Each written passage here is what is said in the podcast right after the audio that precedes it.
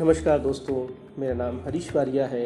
मैं एन अधिकारी हूँ और आज ऐसा कुछ शिक्षकों ने कहा कि भाई, बच्चे एन के बारे में क्या समझते हैं, क्या जानते हैं एन सी कहाँ से शुरू हुई, इसके बारे में कुछ बताएँ। तो आइए, आज मैं सभी बच्चों को और अभी साथियों को जो एन से परिचित नहीं है, उनसे परिचित कराने की कुछ प्रयास करता हूँ। आज जैसे जैसे आपको मालूम है एन का पूरा फुल फॉर्म है national cadet corps. National cadet corps एक संविधान national NCC act and rule के तहत बनाया गया और इसकी शुरुआत सबसे पहले यूनिवर्सिटी ग्रांट कोर के रूप में हुई थी, जिसे सन अप्रैल 1948 में एनसीसी के रूप में परिवर्तित कर दिया गया। एनसीसी कोर का जो मुख्यालय है या जिसे महानिदेशालय कहते हैं, दिल्ली में है।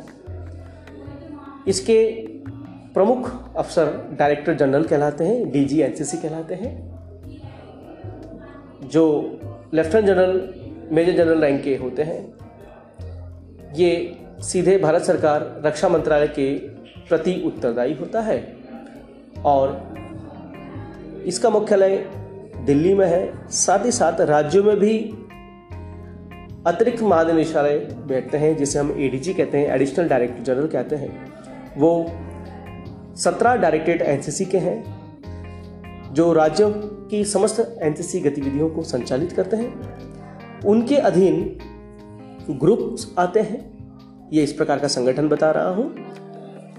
ग्रुप ग्रुप के नीचे कई सारी बटालियंस होती हैं, और ये बटालियन के अधीन वे सभी कैडेट आते हैं, जो किसी स्कूल या कॉलेज से एनसीसी में एनरोल होते हैं। जब बच्चा एनसीसी में भर्ती होता है, तब वो कैडेट कहलाता है।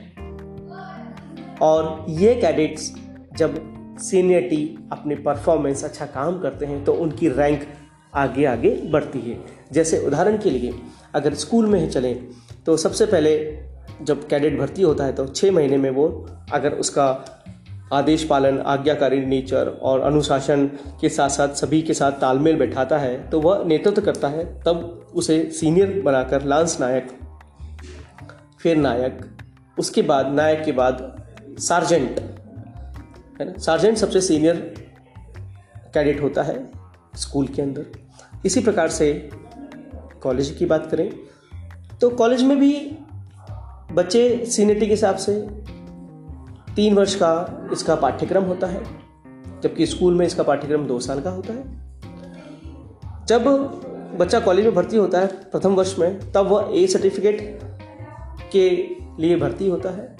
दूसरे साल में वह बी सर्टिफिकेट का एग्ज़ाम देता है। बी सर्टिफिकेट के साथ साथ उसे कम से कम एक कैंप करना अनिवार्य होता है।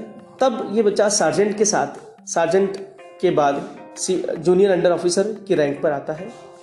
जब वो सी सर्टिफिकेट यानी तीसरे वर्ष के प्रशिक्षण में जाता है, तब उसकी रैंक सीनियर अंडर ऑफिसर के रूप में होती है।